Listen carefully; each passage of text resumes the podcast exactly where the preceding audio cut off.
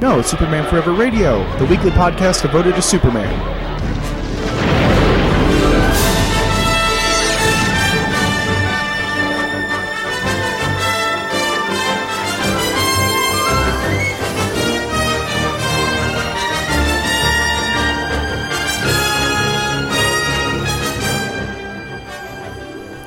Welcome back to Superman Forever Radio. I am your mild mannered host, J. David Weeder, and this is episode 19, and the first episode with the updated twice weekly format.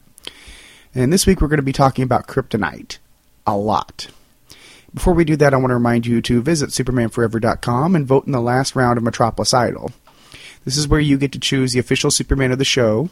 Right now it's pretty heated with George Reeves going toe to toe with Dean Cain. So whoever wins next week's topic will be all about them, so, depending on your votes, next Sunday will either be an episode about Dean Cain or George Reeves. Also, the winner will appear on promotional materials for the site and podcast, which will be distributed through the 2011 uh, Superman Celebration Metropolis, Illinois this June. So remember to vote. The poll will be open until midnight this Wednesday, and the winner will be announced and discussed next Sunday. Speaking of Metropolis, I'll be doing a pair of episodes from the celebration, which will be posted on Thursday, June 16th and Sunday, June 19th. So if you want to be a part of the show, email me and let me know, and we can begin to make arrangements. Now, at this point, details are still being worked out as far as the where and when, and as the celebration schedule begins to become a little bit more firm, I'll have more details. And one final note tomorrow will begin the Superman Forever Daily Planet, which will be short, breaking news segments and this sort of is it's sort of an extension of the podcast, which allow me to get the news to you faster and a little bit more current than before. Because with that once weekly format, even with the twice weekly format, by the time I get sit down to record it and t- discuss it, it's probably already been all over the internet. So I do want to be more topical and more on top of that. And it will have its own feed, but it'll be available at both SupermanForever.com and at the Superman Podcast Network. And of course, come back here every Sunday and Thursday to discuss those stories. And speaking of news, let's play a quick promo and then come back to talk about the events that happened this past week. Boys and girls, your attention, please. Presenting a new exciting radio program featuring the thrilling adventures of an amazing and incredible personality.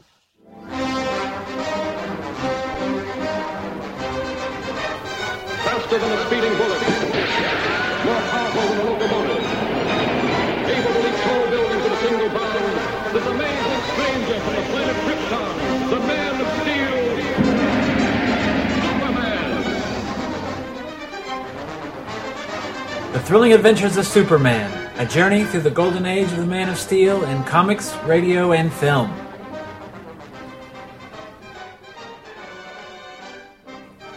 Available at greatkrypton.com. We're sitting on top of the story of the century here. So as far as news this week, the the big news, which isn't really news at this point, is that Zack Snyder has found Lois Lane. So right after last week's episode, again, just like Henry Cavill, Warner Brothers announced the casting of the iconic role. Amy Adams, fresh off her Oscar nomination for The Fighter, will play Superman's girlfriend Lois Lane in the 2012 slated reboot movie. So far, the original Lois Lane, Noel Neill, has given high praise according to SupermanSupersite.com, and Margot Kidder has also given her approval. So, since I know Zack Snyder's sitting in an office somewhere, crying over the Sucker Punch box office reports, wondering if J. David Weeder has an opinion, let me say I have a big opinion, and it is a big approval.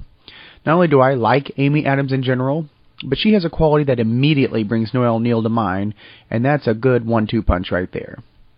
And Adams added, What I love about Lois Lane is that she's been very consistently strong, successful, and independent. In other Superman movie news, looks like the production, which is slated to begin filming in August, will be shooting in the Chicago area, area rather than Canada, which was previously rumored. The big difference between the two military equipment. The US had it, Canada didn't, and that ended up being the big deciding factor. Meanwhile, the other Superman movie, Superman Requiem, which I mentioned a few episodes back, has not only met its $8,000 production goal and then some thanks to donations from people like you and I through the site Indiegogo.com, but that production has also found its Superman. Martin Richardson will play the Man of Steel in the independent movie. And the film is slated for release in November of 2011 and will be available for streaming and free download. And you can bet we will do an episode on that. And more details on that can be found at www.themanofsteelisback.com. In an, another odd piece of movie news, a Justice League movie appears to be on Warner Brothers' slate for 2013, featuring all, featuring all the big guns such as Superman, Batman, Green Lantern, and the movie's even been confirmed by Jeff Robinov as being in development. However, Ryan Reynolds says he isn't involved with the film as Green Lantern, and Zack Snyder told the press straight up the Justice League eh, film is not connected to his Superman or Christopher Nolan's Batman. So it'll be a lot like the Justice League Mortal, where they had a completely different cast. It's going to be its own thing, and I don't. You let me know. I mean, what, is that a good idea or a bad idea, or wouldn't it make more sense to do? And I hate to mention this on the show, but what Marvel's doing is build that film universe, and then I mean, we're looking at The Dark Knight was one of the highest-grossing films of all time. It's still in the top ten it's not like that wouldn't bring in some box office appeal, even if you're not working with Christopher Nolan. But let me know what you think of that, because your opinion is one I'm interested in right now. And finally, uh, just a reminder next month we'll see the release of Action Comics number 900, which will feature stories and contributions by a cavalcade of talent, including Geoff Johns, Richard Donner, uh, so much more. So be sure and um, if you have a, a pull list at your local comic store, be sure and uh, order that. And uh, I mean, this is pretty big when you think about it. We're not too terribly far. We're about four years from a Action Comics number 1,000. That's pretty massive. Pretty massive. 900 issues. Congratulations to Action Comics. And that wraps up our news for this week. Let's go ahead and listen to another promo, and then we're going to talk at length about Kryptonite, Superman's greatest weakness.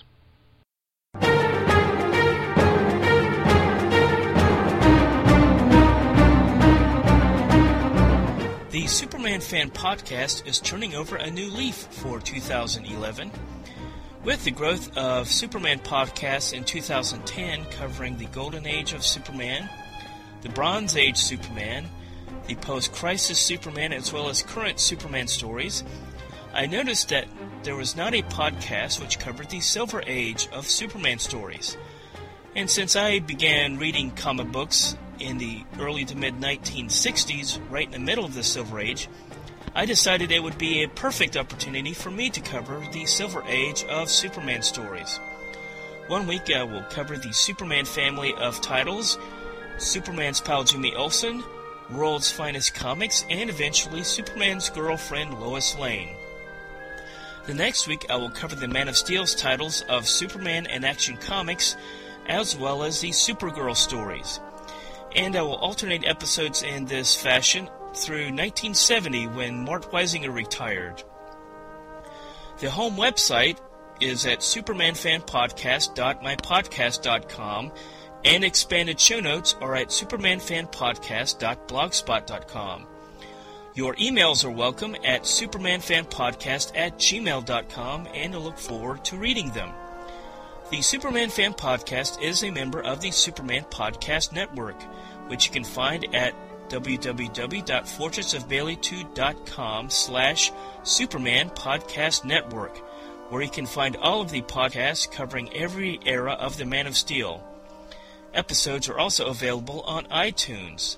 So join me each week as we fly through the time barrier and journey through the Silver Age adventures of Superman. Superman. Able to leap tall buildings in a single bound, faster than a speeding bullet. We've all heard it, we know how powerful Superman is, or can be. But with all of that might, he can still be destroyed by a single piece of rock kryptonite. Fragments of Superman's home planet Krypton changed by the atmosphere of his adopted planet Earth to become radioactive and deadly to Kryptonians. Now, it's an easy crutch for Superman writers to fall back on. Anytime Superman needs to be challenged, it's as easy as pulling out the kryptonite card. And the fact that his main weakness is kryptonite, but not only his only one, the one weakness he really, most of the public know he has, knows he has, it just leads a lot of people to feel like Superman doesn't hold any interest. Because here is a man who could do pretty much anything and everything beyond human ability until exposed to a green rock. And a lot of people say it doesn't hold a lot of in the way of re- relatability. So let me tell you straight up, that's bunk. Rather than go to the toy box, pull out the kryptonite card, why not explore his survivor's guilt over being nearly the last of his kind? And what about the dual identity? I mean, that would wear on anybody's psyche. And how about the fact that Superman can save thousands, but at the end of the day, the one he wasn't able to save is the one that haunts him? Superman is flawed and very human beneath that uh, invulnerable exterior. I'm not saying to make Superman emo, but look deeper and there's a ton of relatability. It's not that he has all this power, it's what he does with it and the reasons why he does that. And what he overcomes internally to make super that's what makes Superman or any character in any medium interesting and relatable. You say Peter Parker has money woes and girl trouble. Superman grew up poor and dated a mermaid. The X Men are outcasts protecting the world that hates them. Superman was the first comic outcast. And The Walking Dead deals with deep psychological themes amidst an apocalypse. Superman has seen one planet destroyed by its own machinations and could face another being destroyed by its own. What I'm saying is there's a better way to write Superman rather than throw kryptonite at every turn to bring him down to our, our level.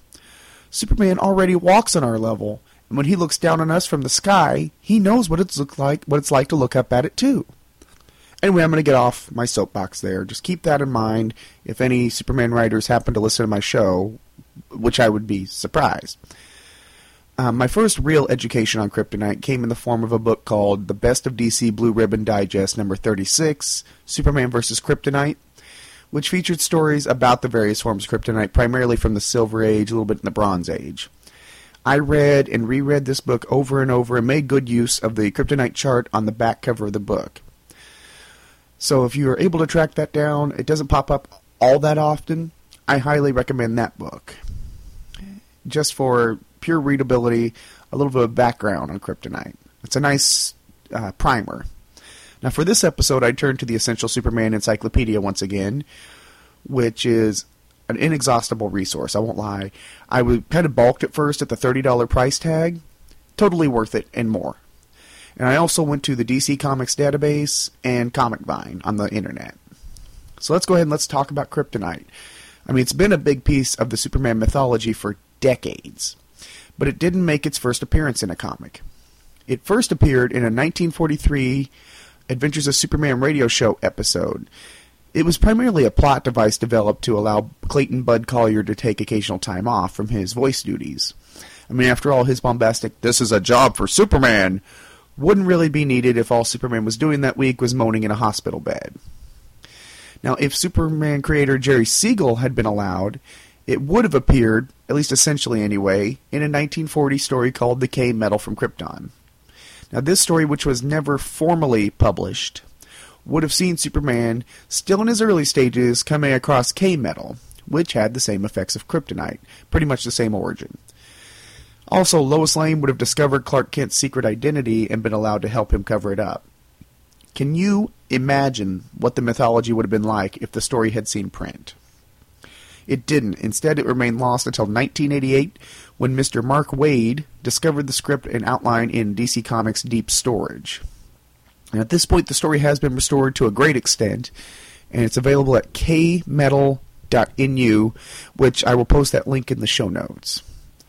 Instead, the Deadly Meteorite wouldn't appear in comics until November December 1949, Superman number 61, in a story entitled Superman Returns to Krypton, written by Bill Finger and drawn by Al Plastino.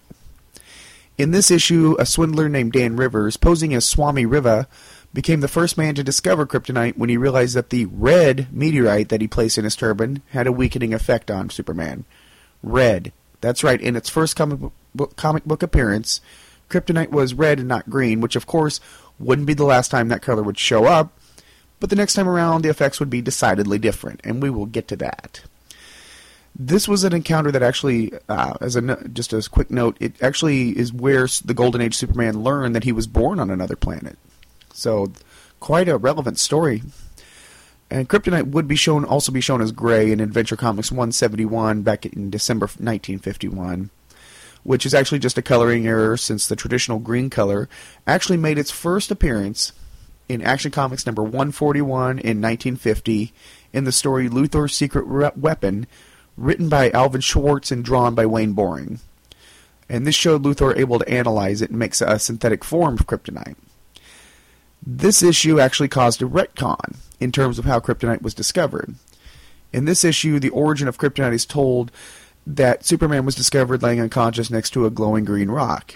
And kryptonite, at least in the most traditional form of it, was green from then on. And the effects of green kryptonite on Superman, well, of course, they cause weakness, sometimes a complete loss of his powers, and exposure seems to cause great pain in Superman, slowly draining him until death, at which time his skin turns green from the radiation. Hold that thought on radiation, we're coming to that in just a moment. Green kryptonite is the power source. It also generates a lot of, obviously, with that radiation, it's almost like a nuclear reaction. It generates a lot of energy as well. It could be a great energy source. For example, the cyborg villain Metallo uses it as a power source. And in his first appearance in Action Comics number 252, The Menace of Metallo, written by Robert Bernstein and drawn by Al Plastino, uh, criminal John Corben is killed in a car accident but revived in a metal body by scientist Emmett Vale and Metallo's original body was powered by uranium pellets, which would drain and have to be changed out like batteries. But Vale knew that there was another power source that could power it infinitely. And Corben actually discovered that that was kryptonite and stole what he thought was a piece of green K. However, it turned out to be a painted rock, and Corben dropped it. He got better, of course, and subsequent appearances featured him as a worthy opponent of Superman, not just because of his powerful cybernetic body, but it's also fueled by kryptonite. Other kryptonite based villains were the Kryptonite Kid, later the Kryptonite Man, whose entire body was made of green K, and also Titano, a giant ape that shot kryptonite from his eyes. The meteorite seems to be capable of being melted, liquefied, changed in any number of ways. We've seen kryptonite bullets, kryptonite dust. So that begs the question of why isn't it invulnerable on Earth like Superman since it comes from the same planet? And if it isn't invulnerable, why doesn't it burn up when entering our atmosphere? Well, this question was actually answered in a story called The Curse of Kryptonite from Superman number 130, written by Otto Binder and drawn by Al Plastino. In the story, it's revealed that kryptonite cannot combine with oxygen and therefore can't combust. Now, after John Byrne's revamp of Superman in 1986, only one fist sized chunk of kryptonite existed for quite a bit of that era. And it formed not only Metallo's kryptonite heart, but also the gem in a ring that Lex Luthor wore. Ironically, the radiation from Lex Luthor's ring would give him cancer, causing him to lose his hand. And on the television show Smallville, green kryptonite causes genetic mutations, granting normal humans super abilities, which was a plot device that produced the Freak of the Week format in season 1. So, how does kryptonite work in terms of real science? Well, for that answer, I turn to the book The Science of Superman by Mark Wolverton. Wolverton notes that radiation is defined as the transmission of energy from one place to another, kind of like waves of water, point A to point B. Therefore, radiation actually includes the entire electromagnetic spectrum light, radio waves, so on. Now, jumping back, since Krypton was basically warmed by a dwarf star in the form of a red sun, Superman would essentially be equipped to handle higher radiation of that on Earth based on his genetics he would develop solar cells that work like a plant's, uh, possessing processing energy through photosynthesis, absorbing and rather than internally. And therefore, that planet with that higher defense against harsh environment like radiation would contain a higher proportion of radioactive elements as well. It would have developed that. Now, these would have been altered by the violent destruction of the planet, creating the newer isotopes in the same way that a nuclear explosion does, which is the part that makes kryptonite dangerous in general. So, having come from that planet, Superman would have developed, just based on his own genetics, a three part defense against Krypton's original atmosphere, which works tenfold, if not more, on Earth. So he'd have the solar cells that absorb the energy from sunlight.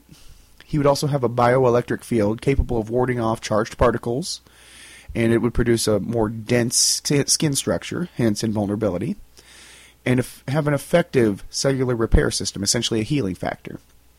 Now, while pretty much anything that can get thrown on him in Earth would be deflected by one or more of these defenses, but one of them would have to be impaired to do any damage. Of course. Now, kryptonite, with its higher level of radiation, basically cancels out Superman's natural bioelectric field, which allows the harmful radiation to pass through his dense skin, which overwhelms his body, uh, body's ability to repair itself to the point of collapse, really, since it can't get itself back on track. So essentially, it'd be like a human being exposed to a high, highly charged uh, piece of uranium. So it produced radiation sickness, but in this case, it's more powerful and perfectly tuned to Superman. So to sum it up, Kryptonite's waves are ideally suited to easily bypass Superman's natural defenses and then hit him with a superpowered dose of high levels of radiation based on its origin. Now, the reason he recuperates when not in the presence of kryptonite is that his body's cellular structure repairs itself. It's able to reactivate and correct his body because it's not being canceled out by the radioactive waves. And this also helps to explain why lead blocks the effects of kryptonite, much like it does pretty much all radiation. Since kryptonite's effects are primarily that of a nuclear radiation, the element works in the same way. Now, not all kryptonite kills or weakens the Man of Steel. Red Kryptonite officially made its uh, first appearance in the tale called The Super Sentry of Smallville back in Adventure Comics 252. At this point, it was changed from its standard variety um, when it would pass through a strange cosmic cloud. Instead of weakening or killing Superman, Red K actually has very unpredictable effects and never the same thing twice. Pretty much used as just a comical device left and right because each exposure changes Superman or any Kryptonian in strange ways.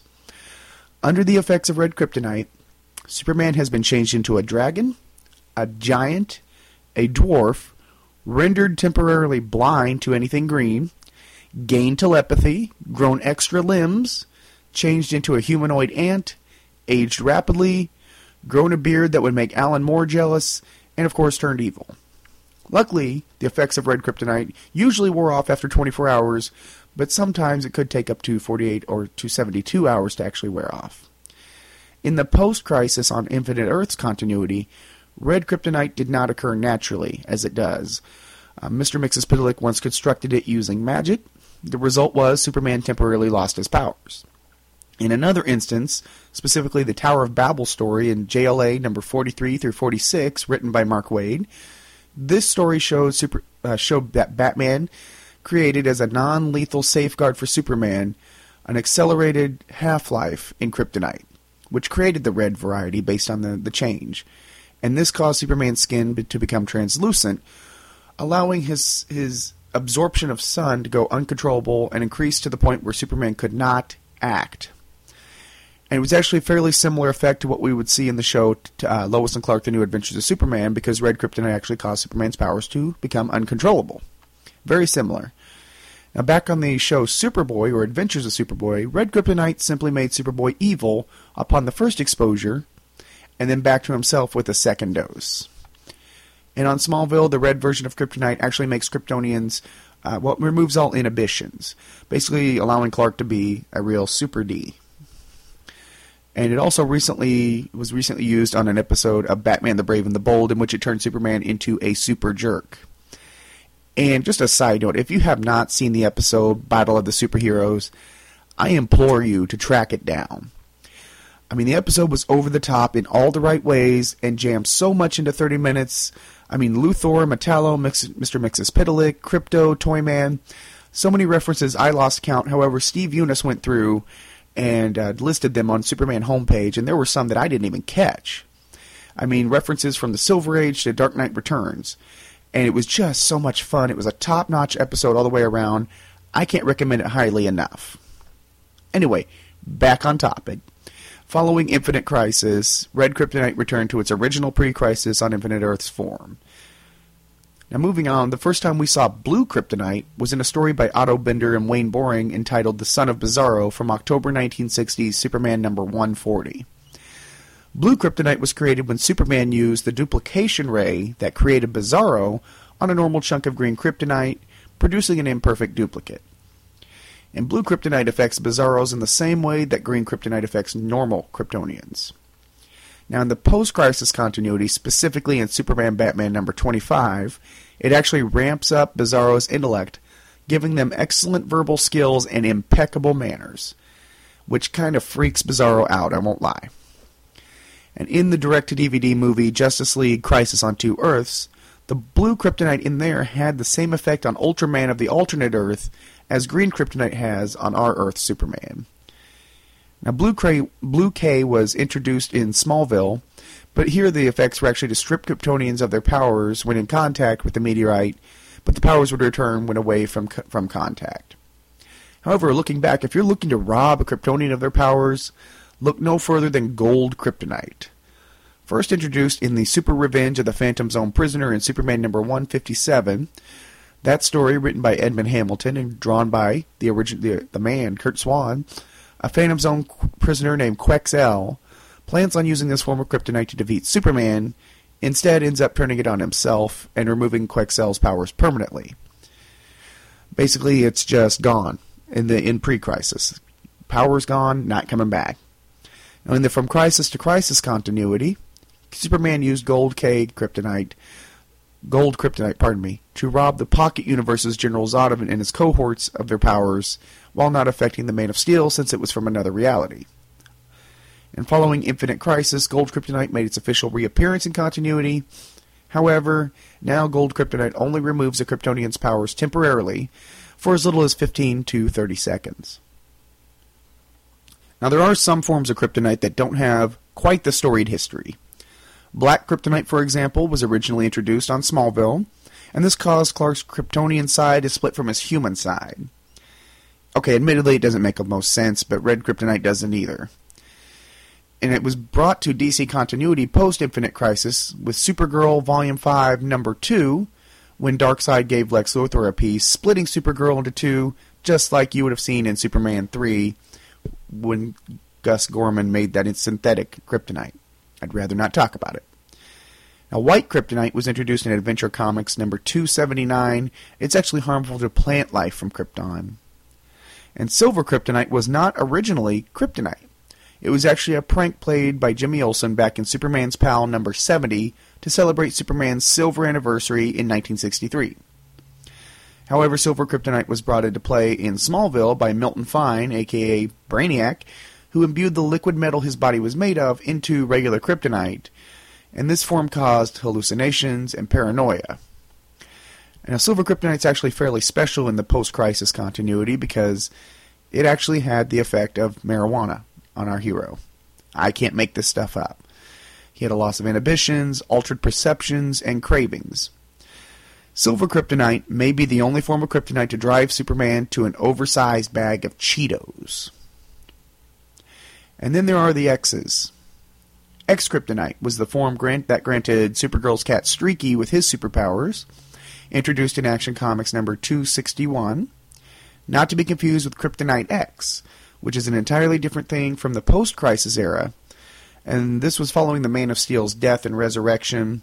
This was at the point where the cyborg Superman tried to blast the weakened Superman with kryptonite, which passed through the Eradicator and then altered it to the point, well, combination gave Superman back his full power. And this happened in Superman Volume 2, number 82.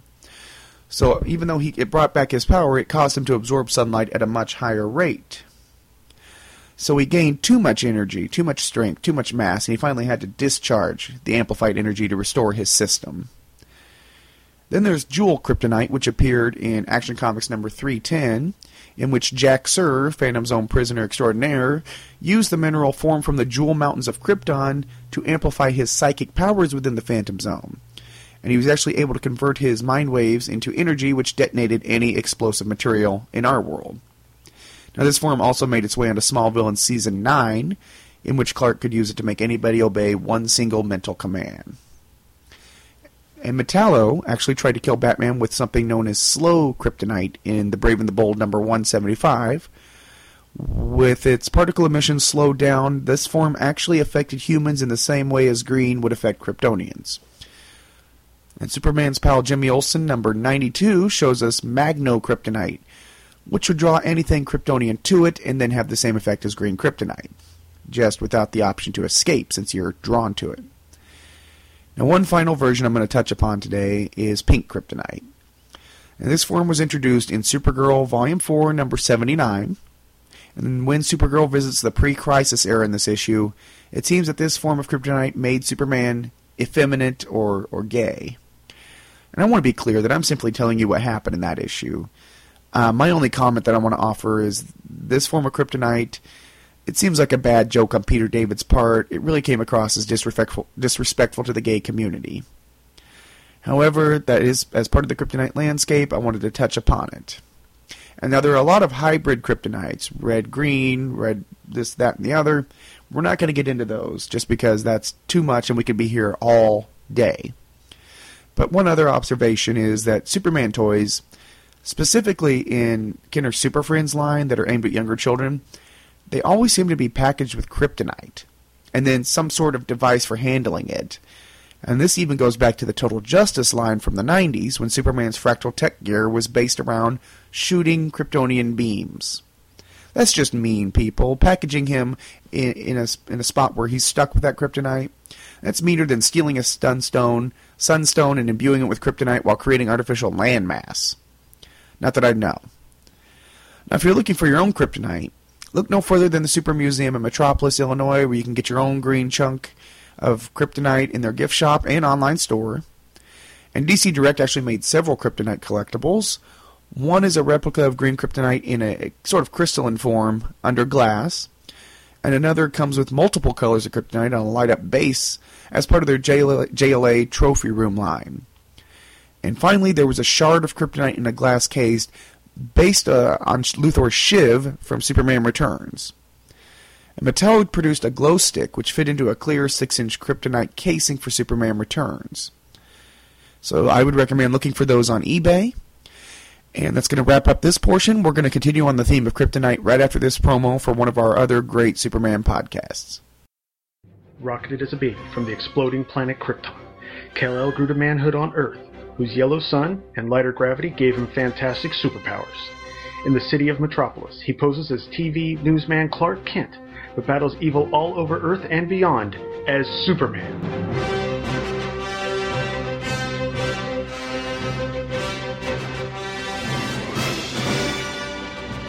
Superman in the Bronze Age is a weekly podcast following the adventures of Superman from 1970 to the Byrne reboot in 1986. Follow along at supermaninthebronzeage.blogspot.com.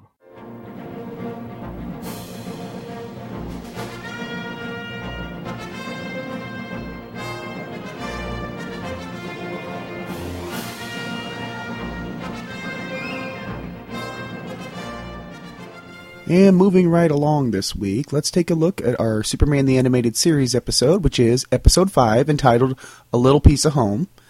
This episode originally aired on September 14th, 1996. It was written by Hilary J. Bader, directed by Toshiko Masuda.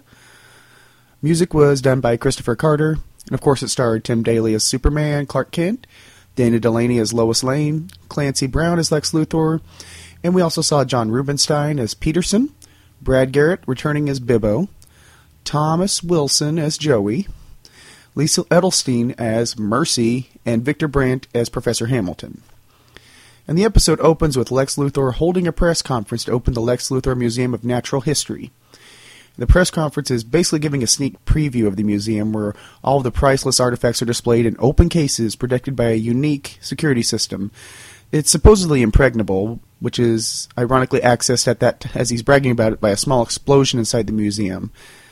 And Clark Kent, using his super hearing, notices the break from outside and asks Lois, "Did you hear that?" Did you hear that? Just typical Luthor Blarney. Using his X-ray vision, Clark spots two thieves entering the museum through a hole in the floor. One of them is startled by a giant T-Rex on display. Outside, Lois grills Lex about the museum being a large tax shelter for LexCorp, which of course doesn't make Baldy too happy. Lex doesn't answer, and Lois turns to notice that Clark is gone. Inside the museum, one of the thieves reaches out to grab a huge diamond and finds himself thrown back by a surge of electricity, which oddly doesn't set off any alarms in this top notch security. And the second thief pulls on a simple pair of rubber gloves and easily removes the diamond from the case. Elsewhere, Superman flies into a manhole and follows the sewers to the hole made by the thieves. And just so, just as the pair think they're easily going to slip away, Superman shows up at the museum. What do you think we'll get for him, Nito? I'd say five to ten, with time off for good behavior. The thieves, of course, try to evade Superman, throwing a spear, breaking a shield on him. Clearly, they're no match for the speed and strength of the Man of Steel. Or are they? Suddenly, Superman becomes dizzy and weak, falling to the floor. Superman crawls on the floor, the thieves actually get away just in time for Lex to lead the press conference into the museum to find Superman, stumbling out, telling Lex and Lois that there were two thieves who stole the jewel- jewels, and he thought that he could stop them. Lex berates the weakened Superman before Superman flies off to recuperate. Well, next time you see one of my museums being robbed, call someone who can do something about it. Like the police. Back in his office, Lex uses the security camera footage to identify the thieves as Nito and Sam Corelli and tells his assistant slash bodyguard Mercy to see that they're dealt with. All I'm saying is we don't see these guys again. But just then, Lex notices that Superman's weakness corresponds to being near a display case full of rare rocks, which Lex is elated to see. And every one of those rocks belongs to me. Meanwhile, back at the museum, a tour guide leads a group around, showing them some of the ancient dishware and crockery, which causes societies to actually die from systemic metallic poisoning. The lady sure seems to have a lot of information that may be handy later. Clark, however, views the museum alone and stands near the display case that caused his weakness, only this time there are no effects, which perplexes him. Nothing's happening. You were expecting them to dance for you? And the security guard tells Clark that they came this morning and changed the whole display case around. So they actually put new rocks in. The ones that weakened him are, of course, in Lex's hands. Which, at that moment, back at LexCorp, a pair of scientists are telling Lex about all but one of the rocks. They were perfectly normal, except for this one green glowing rock, which consists of minerals not even on the periodic table. You didn't notice a green glowing rock? Just me. But they actually believe it originated in another solar system, which you and I both know is true. And Lex decides that they need to test the rock out on Superman himself, which one of the scientists, Peterson, takes an issue with since this is a huge scientific discovery. It should be it should belong to one man. So of course Lex makes sure to put Peterson in his place, tells him there shouldn't be an idea in his head that he hasn't put there. Back at the Daily Planet, Lois is practic- practicing her basketball skills by throwing paper into a trash can. When Clark approaches Lois, asks her what's going on. Does Perry know you're doing this on his time? Lois says it helps her think, and she's really trying to figure out what happened to Superman. And before she gets too far, she actually gets a call from Professor Peterson, who's taken a small sliver of the green rock. Lex and Mercy, however, visit Joey, who is this big muscle bound oaf.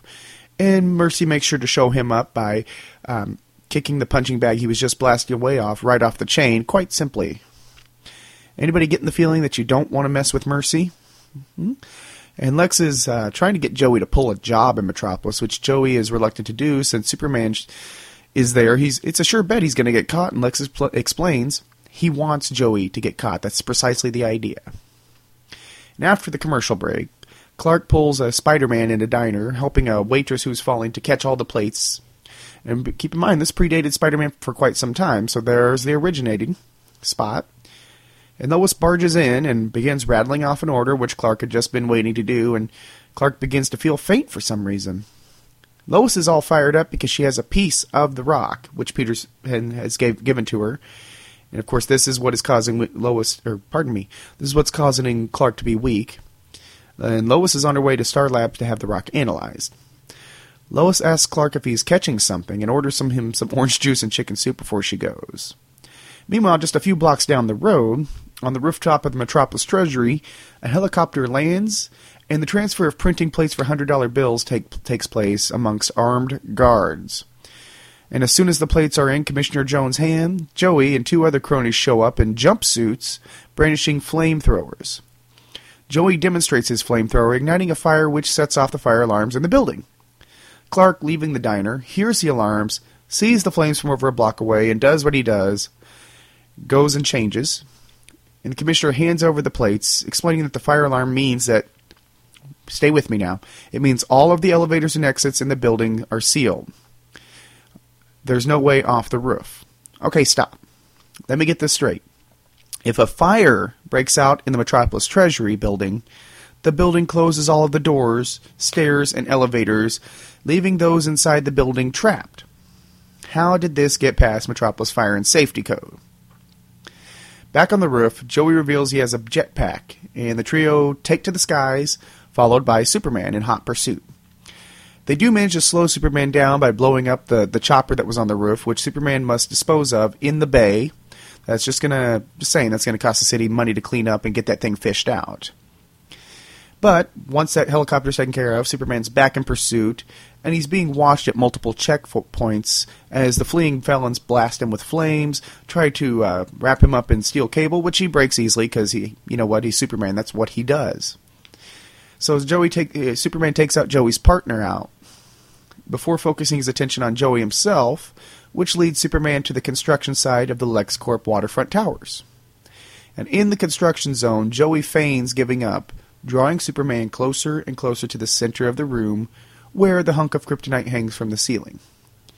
So Superman becomes weak again, and Joey uses this as an opportunity to just wail away on Superman, announcing his punches as he goes roundhouse, uppercut.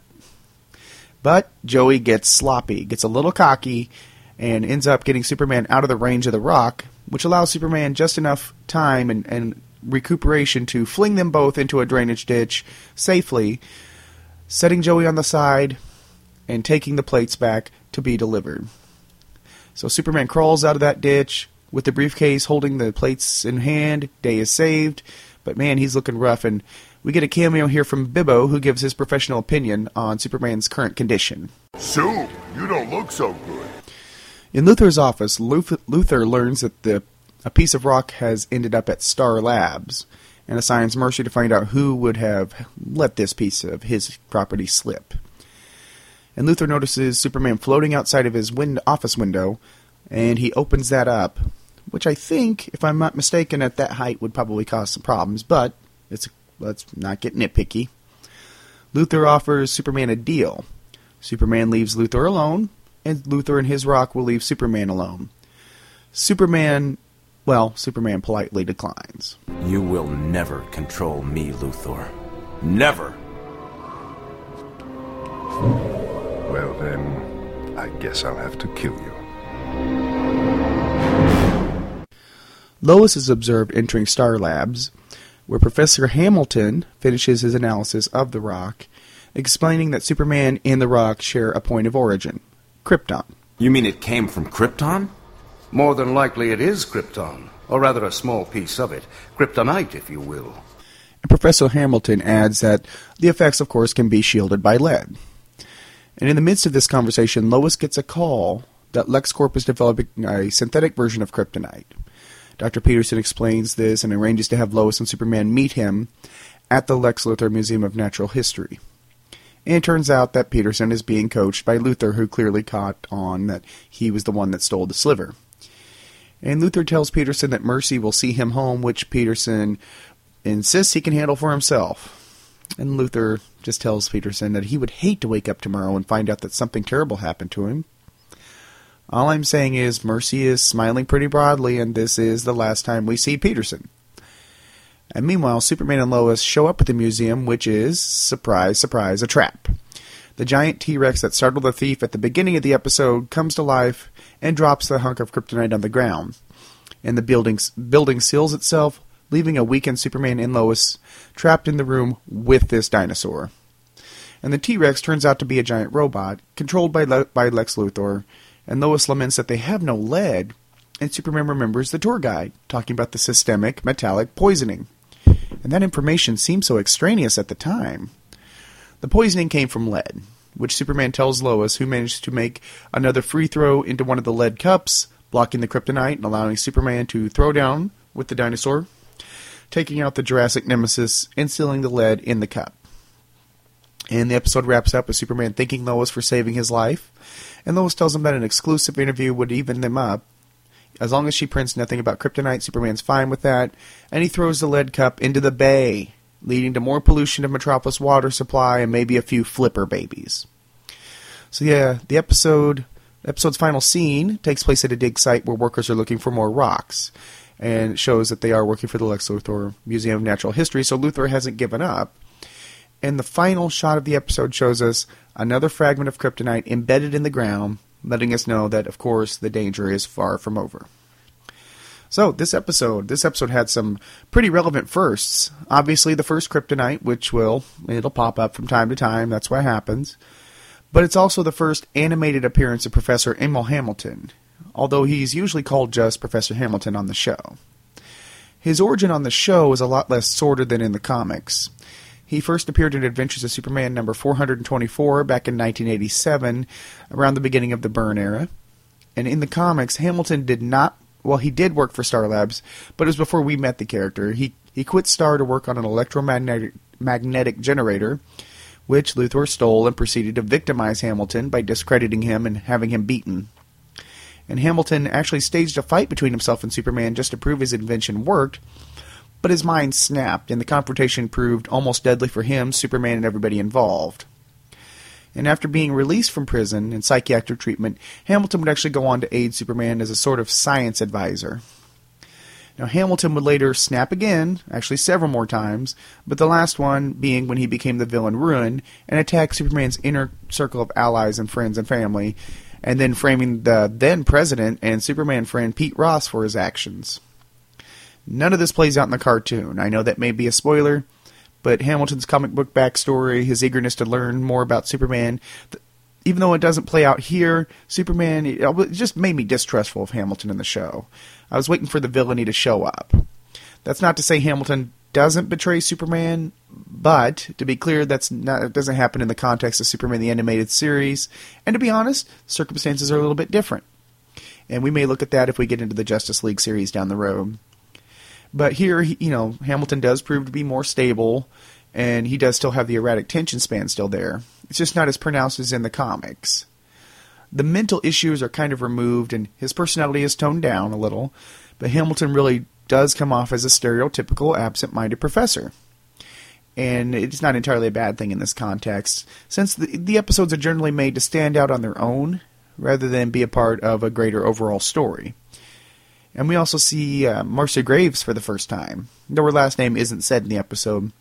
Now, Mercy would be one of the few characters to transition into the regular DC universe from the animated universe, along with Harley Quinn and Livewire. And in the comics, Mercy was actually revealed to be an Amazon. This didn't play out in the animated series, but it kind of gives Mercy some context. I think it's definitely implied in the show, even though never expressly said or, or shown. But for the most part, on the show, she's a side character. But how cool is it that Dr. Cuddy from House voices her, which creates an odd Superman connection? Because Hugh Laurie, who plays House, was cast as Perry White in Superman Returns. The only reason he had to back out was the fact that the show House became a huge hit. Ah, problems, problems, right? Anyway, despite being that, there was an odd undercurrent to the music, which is kind of random out of nowhere. There's almost a jazzy swing type of vibe here and there. And that's not bad, but it took place in odd parts of the episode, specifically in Superman's pursuit of Joey. But it switches back to the regular themes throughout most of the episode. So it's this odd flip flop. I know that's odd to notice, but to me it just st- stood out like a sore thumb. I mean, it was right there and I couldn't deny it. And also, a little note Joey was voiced by Thomas F. Wilson, who played Biff Tannen and the subsequent Tannens in the Back to the Future trilogy. I know it was probably cross prohibitive. I know animation is tricky, but wouldn't it have been great to have Joey crash into a pile of manure? Or is that just me? I don't know. Overall, most of the episode relied on convenience, which I think by now we've realized is one of my pet peeves. Clark happens to overhear the museum tour guide talking about systemic metal poisoning and figures out how to block the kryptonite. Lois practices her basketball shooting skills, which comes into play in the final act. The thief notices the giant dinosaur, which becomes the nemesis in the final act. Most of the time, that's simple establishment, and we mentioned the Back to the Future trilogy, which was one of the biggest as far as sets, setups and payoffs. The difference is that spread across uh, in well, just Back to the Future itself, it's spread across two hours. In the trilogy itself, it's spread across six. So it just seemed more noticeable within the context of a twenty some odd minute runtime episode rather than a, a full length movie. And more here than we see in most subsequent episodes down the road as well. The odd thing about this episode, or good thing, we did see a lot more Clark Kent in this episode than previously. At least the bespectacled suit wearing Clark Kent, because in Last Son of Krypton you did see Clark, but he was younger, more formative, so not quite the Clark we know. In fact, Clark was in the episode more than Superman. Although to be fair, there are a lot of characters here, so we were really, really balancing a lot. And the show actually did a good job of balancing Lex and his storyline, or part of the storyline, Clark and Lois, all the way throughout the episode. Now, the episode serves as a good world building episode, but doesn't completely stand on its own. It introduces a few characters, introduces the concept of kryptonite, but Superman's solution through the whole episode seems to be throwing things in the bay, which isn't eco friendly. Which, uh, I mean, I guess that's what he does. And the final fight is against a robotic dinosaur. Look, while this is cool, it feels like a hollow enemy, even remote controlled by Lex.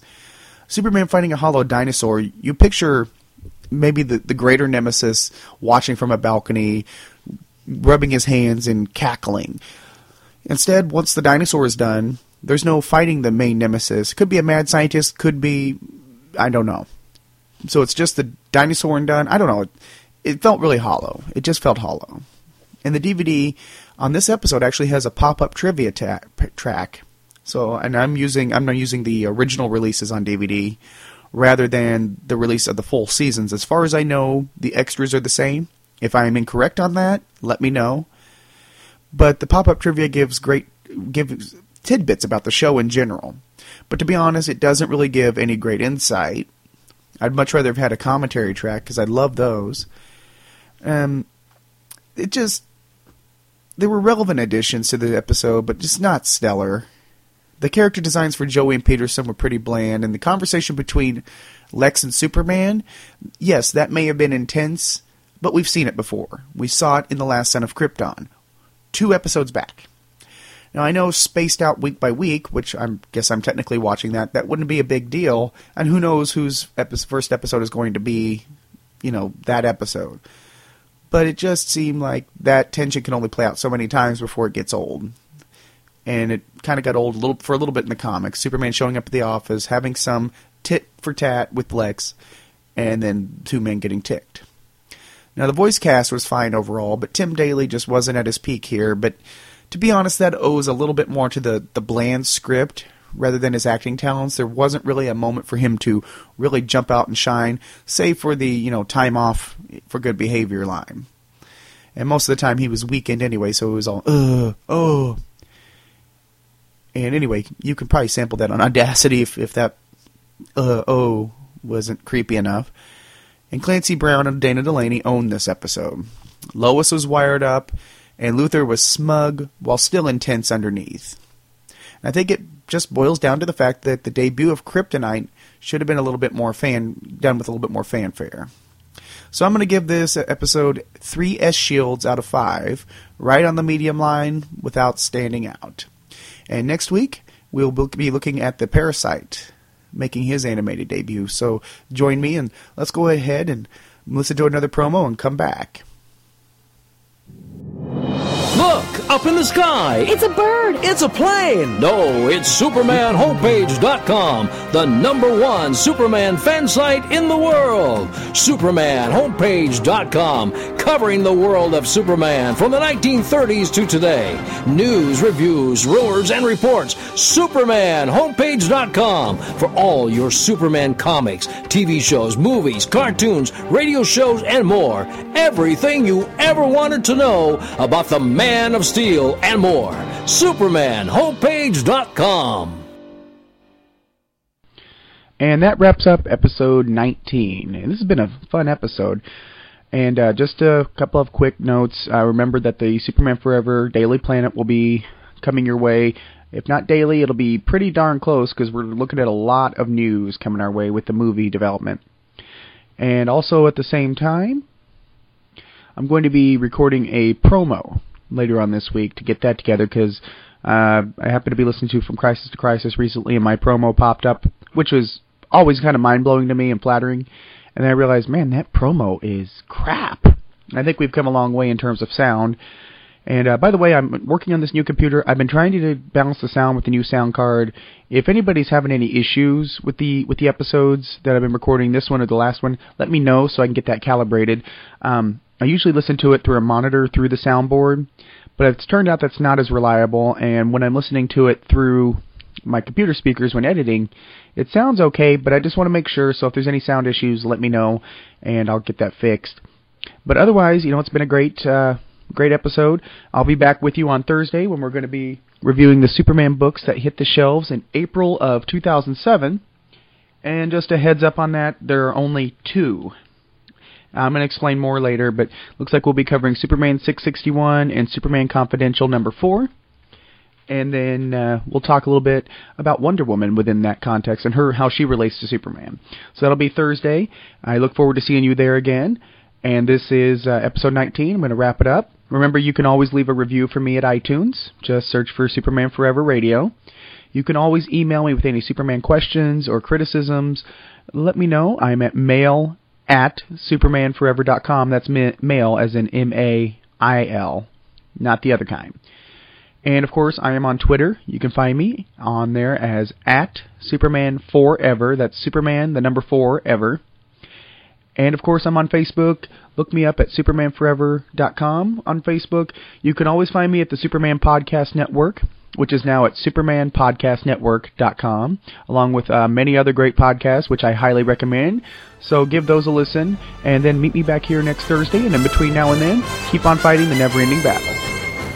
Superman and all related characters, the distinctive likenesses thereof, and related elements are trademark of DC Comics, Warner Brothers Entertainment Company. This podcast is for entertainment purposes only and does not gain profit from the images or related properties belonging to DC Comics or Warner Brothers Entertainment. Superman was created by Jerry Siegel and Joe Shuster.